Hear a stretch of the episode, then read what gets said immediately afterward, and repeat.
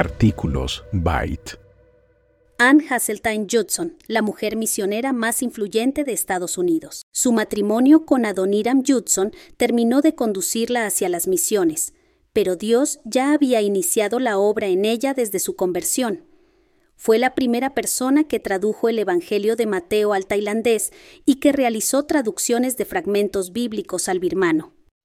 A continuación el artículo, escrito por Karina Evaristo.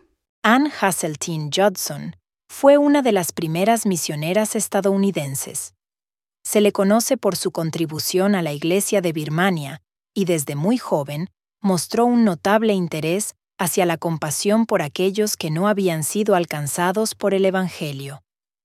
Junto a su esposo, el reconocido Adoniram Judson, avivaron las misiones entre la comunidad bautista en Norteamérica inspirando a otros a unirse a ellos y recorrer nuevos campos misioneros alrededor del mundo.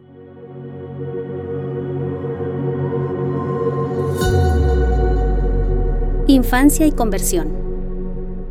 Nació en Bradford, Massachusetts, en 1789.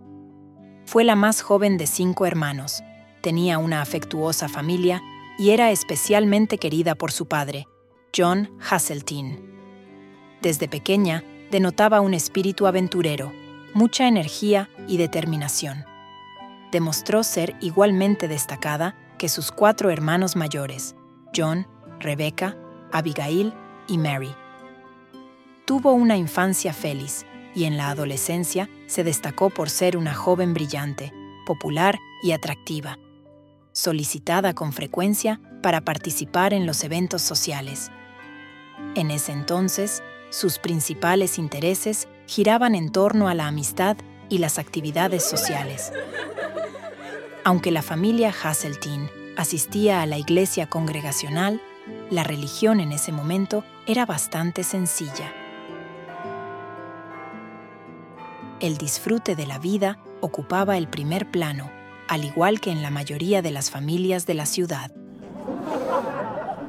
En mayo de 1805, la Academia Bradford recibió a un nuevo instructor, Abraham Burnham.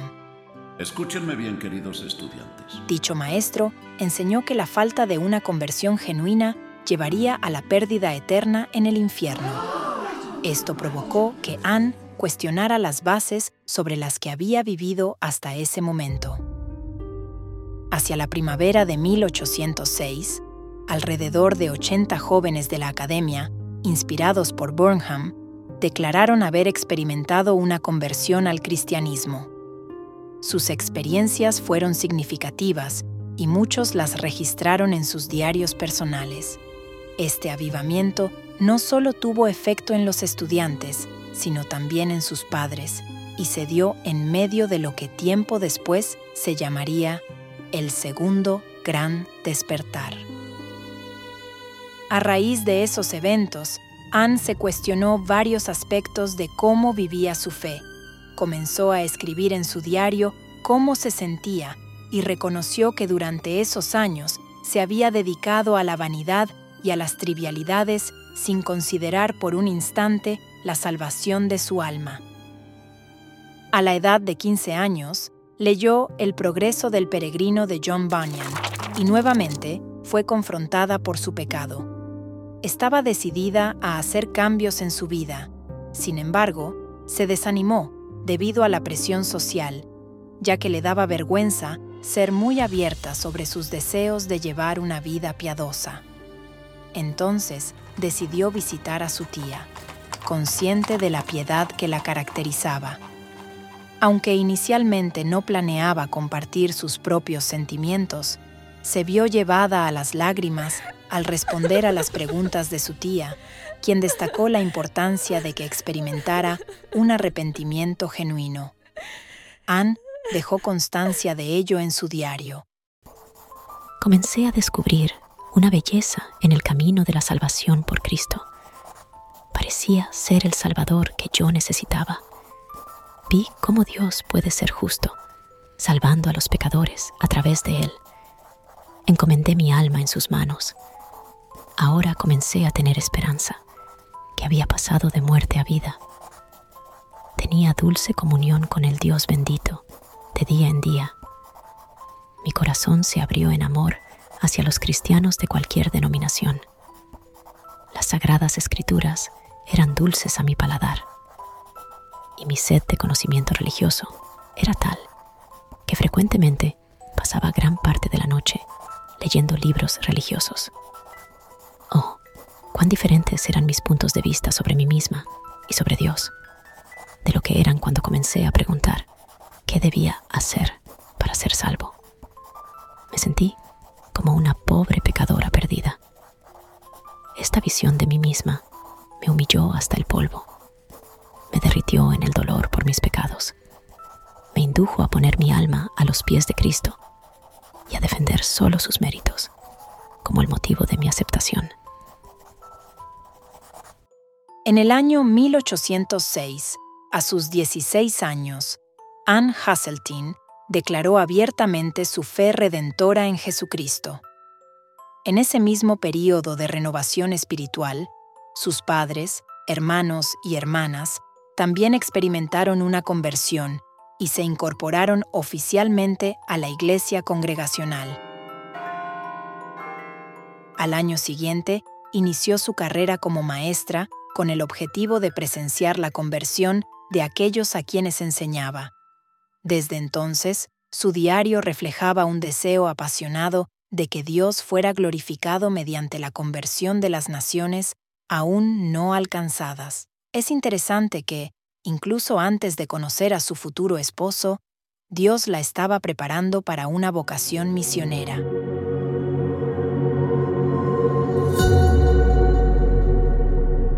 Matrimonio y misión. El 28 de junio de 1810, cuando tenía 21 años, Anne Hasseltine conoció a Adoniram Judson cuando éste se alojó en casa de su padre durante la reunión organizativa de la Junta Americana de Comisionados para Misiones Extranjeras. Anne capturó su atención de inmediato. No solo le atrajo su belleza, sino su consagración al Señor y su profundo interés por la labor misionera. Un mes después, él le escribió preguntando si sería posible iniciar un noviazgo. Ella contestó que él tendría que preguntarle a su padre, esto eventualmente resultó en que él le escribiera la siguiente carta al señor Hasseltine, pidiendo su mano. Ahora tengo que preguntarle si puede consentir en separarse de su hija a principios de la próxima primavera, para no verla más en este mundo. Si puede consentir en su partida a una tierra pagana y su sujeción a las dificultades y sufrimientos de una vida misionera. Si puede consentir que se exponga a los peligros del océano a la fatal influencia del clima del sur de la India, a todo tipo de necesidad y angustia, a la degradación, el insulto, la persecución y tal vez a una muerte violenta. ¿Puede consentir en todo esto por amor a aquel que dejó su patria celestial y murió por ella y por usted? ¿Por el bien de las almas inmortales que perecen? ¿Por amor de Sión y la gloria de Dios? El padre dio su aprobación y posteriormente, en febrero de 1812, se casaron. En ese mismo mes, Anne, Adoniram, Samuel y Harriet Newell partieron hacia la India, seguidos poco después por Gordon Hall, Luther Rice y Samuel y Roxana Knott. El viaje se extendió a lo largo de cuatro meses, con varias situaciones de alarma en el camino.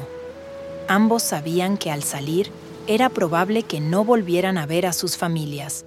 Aún así, decidieron dejarlo todo por causa de Cristo. Para ese entonces, no existía una red misionera establecida para ofrecer respaldo, y tampoco contaban con una embajada estadounidense en Asia que pudiera brindarles protección. Nada estaba en sus manos, ni la seguridad, ni la salud, ni la tolerancia, y mucho menos el éxito.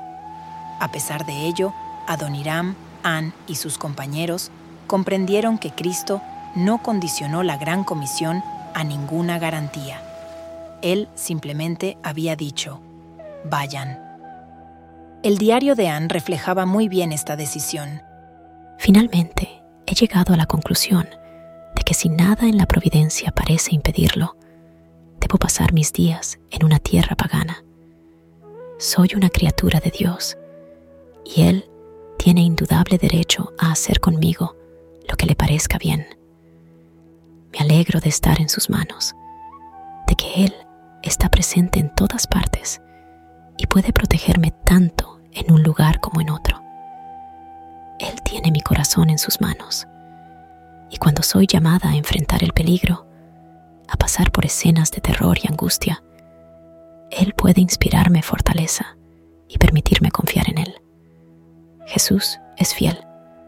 Sus promesas son preciosas. Si no fuera por estas consideraciones, con mis perspectivas actuales, me hundiría en la desesperación, especialmente porque, que yo sepa, ninguna mujer ha abandonado jamás las costas de América para pasar su vida entre los paganos. Tampoco sé todavía si tendré una sola compañera.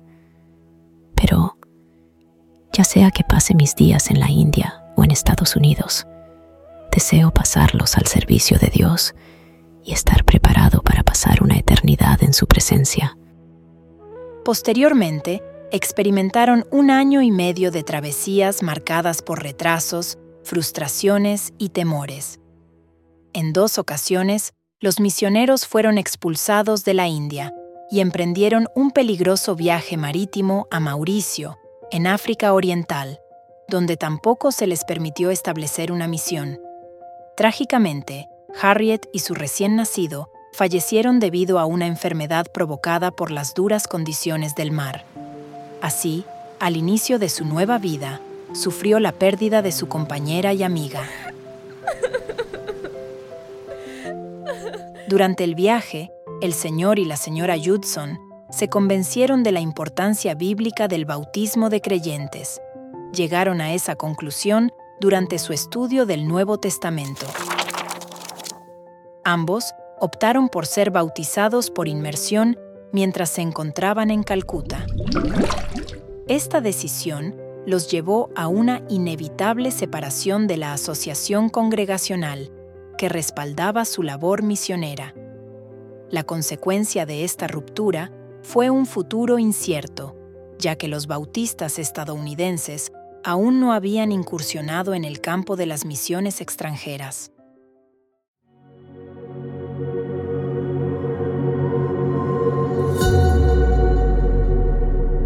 La obra en Birmania. Como maestra comprometida con la evangelización de sus alumnos, Ann Judson observó con interés las escuelas misioneras de Hannah Marshman. Los Judson esperaron con William Carey mientras los bautistas americanos se organizaban hasta que, en 1814, fueron adoptados por ellos como sus primeros misioneros extranjeros. Ann realizó labores de evangelización, adoptó niñas huérfanas y educó a niños. A pesar de todo, parecía que Dios estaba guiando a los Judson hacia el lugar que todos les habían aconsejado evitar por completo, Birmania, ahora conocido como Myanmar. Birmania era un imperio regido por un monarca absoluto que ejercía el poder mediante el miedo. La corrupción gubernamental era prevalente y las leyes eran crueles. La población, aproximadamente de 17 millones, estaba sometida a la tortura y a ejecuciones masivas. Además, la religión predominante era el budismo, un sistema de creencias que surgió en el siglo VI antes de Cristo con la iluminación de Gautama, el Buda. Este sistema sostenía que todo es una ilusión y negaba la existencia de un alma o un Dios eterno. Los Judson no podían iniciar la evangelización hasta que aprendieran el idioma local. Aunque ambos eran lingüistas talentosos, el birmano resultó ser un desafío completamente diferente, ya que carecían de diccionarios y gramática que pudieran ayudarles a comprender la escritura circular compleja. Necesitaron dos años de estudio, dedicando 12 horas diarias antes de que pudieran comenzar la verdadera labor evangelizadora. Posteriormente, Adoniram produjo el primer tratado birmano y empezó a trabajar en la traducción del Nuevo Testamento, mientras que Anne elaboraba un catecismo que resumía las enseñanzas cristianas. Pasaron tres años de arduo trabajo antes de que presenciaran la primera conversión. Durante ese periodo, aprendieron a adoptar un enfoque apropiado para comunicarse con la población local, buscando cerrar la brecha cultural. Construyeron un sayat, un refugio junto a la carretera donde la gente podía descansar, discutir y escuchar diversas enseñanzas, así como la presentación del Evangelio. Esta iniciativa tuvo éxito, y aquellos que nunca hubieran visitado la casa de la misión comenzaron a frecuentar el lugar. Seis años después de su llegada a Birmania, se formó un núcleo de iglesia con diez creyentes birmanos bautizados, quienes optaron por la conversión a pesar de conocer las posibles consecuencias, como la persecución o incluso la muerte. Además, a pesar de los riesgos, estos nuevos conversos demostraron un genuino deseo de compartir el Evangelio con otros.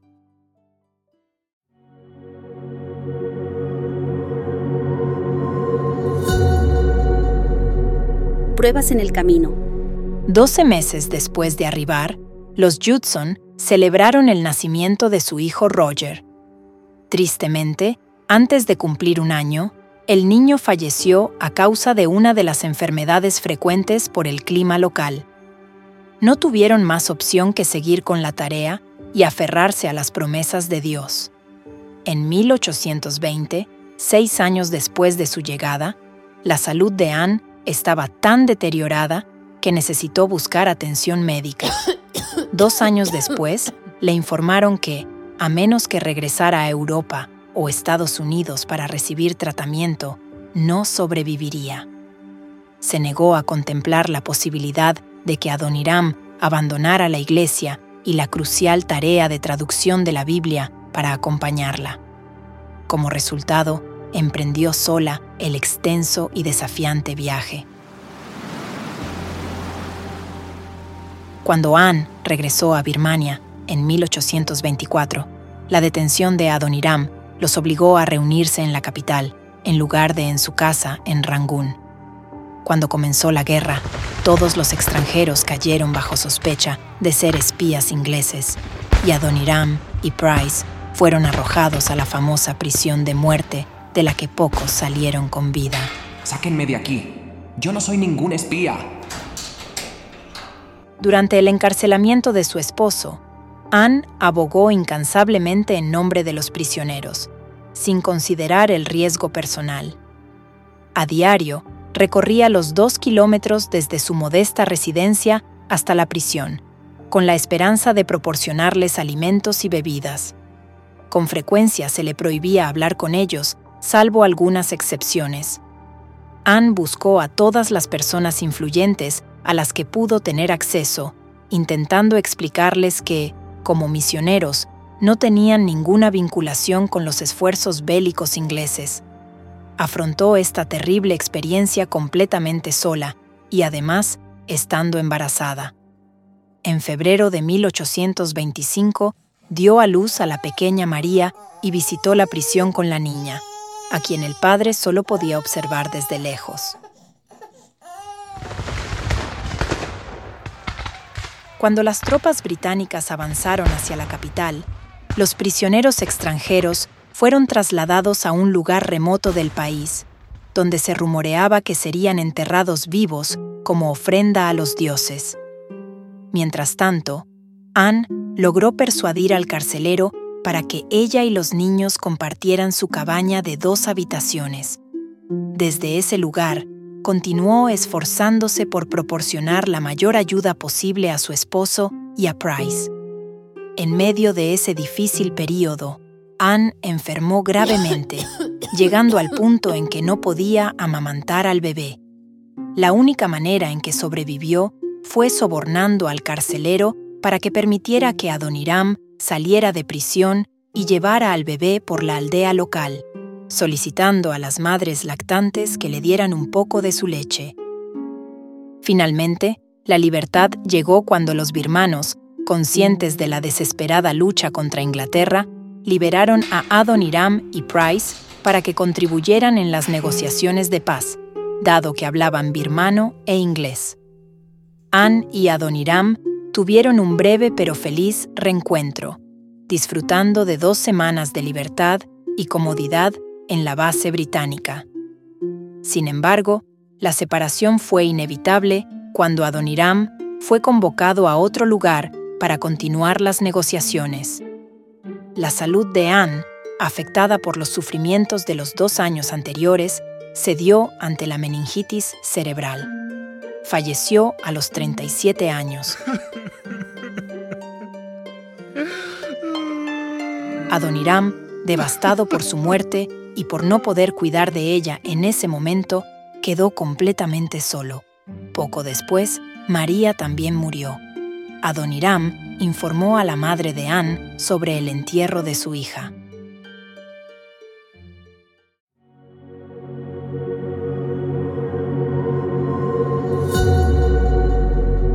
Traducción bíblica. En 1819, Anne se convirtió en la primera persona en traducir parte de la Biblia, el Evangelio de Mateo, al siamés, tailandés. Asimismo, realizó traducciones al birmano de los libros de Daniel y Jonás y redactó un catecismo en ese mismo idioma. Durante su periodo de recuperación, entre 1822 y 1823, escribió A Particular Relation of the American Baptist Mission to the Burman Empire, una de las primeras crónicas de la misión estadounidense. Sus cartas y su ejemplo mantuvieron viva la llama del ministerio para los bautistas estadounidenses. En numerosas biografías, Anne figura como la mujer misionera más influyente en la historia de Estados Unidos. Su legado continúa. A lo largo de su vida, Anne hizo esfuerzos incansables para promover la educación de las niñas en Birmania y para establecer una iglesia desde la cual pudiera irradiar el Evangelio de Cristo por todo el país.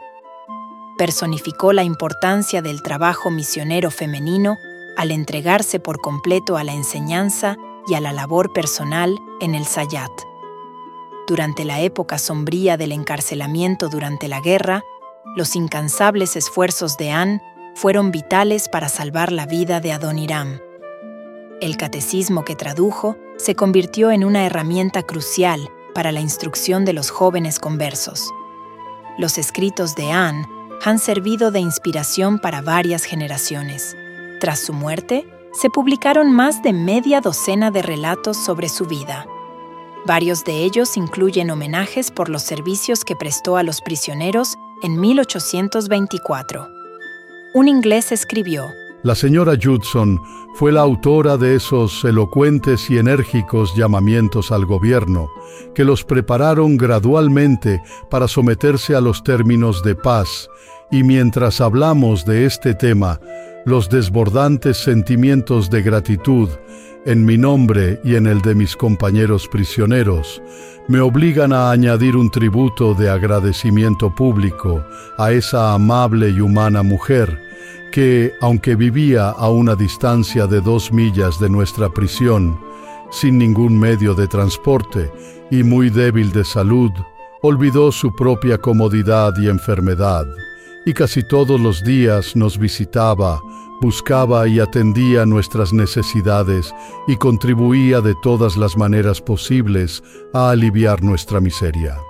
A pesar de su vida relativamente breve, los escritos de Anne ejercieron un poderoso impacto al avivar el interés misionero entre la comunidad protestante, tanto en Estados Unidos como en el Reino Unido.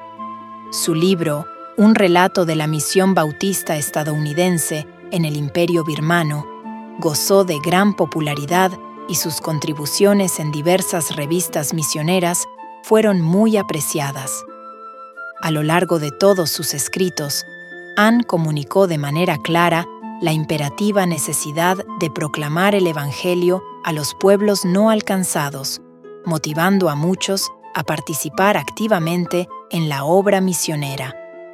La devoción de los Judson llevó a la conversión de la población birmana y al establecimiento de la primera iglesia autóctona de dicha nación. Durante años de servicio, sentaron las bases para una iglesia duradera en una tierra que antes no había sido alcanzada.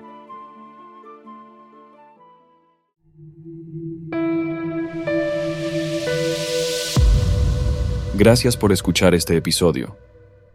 Si quieres conocer más sobre este programa o leer el texto completo, puedes ingresar a www.byteproject.com.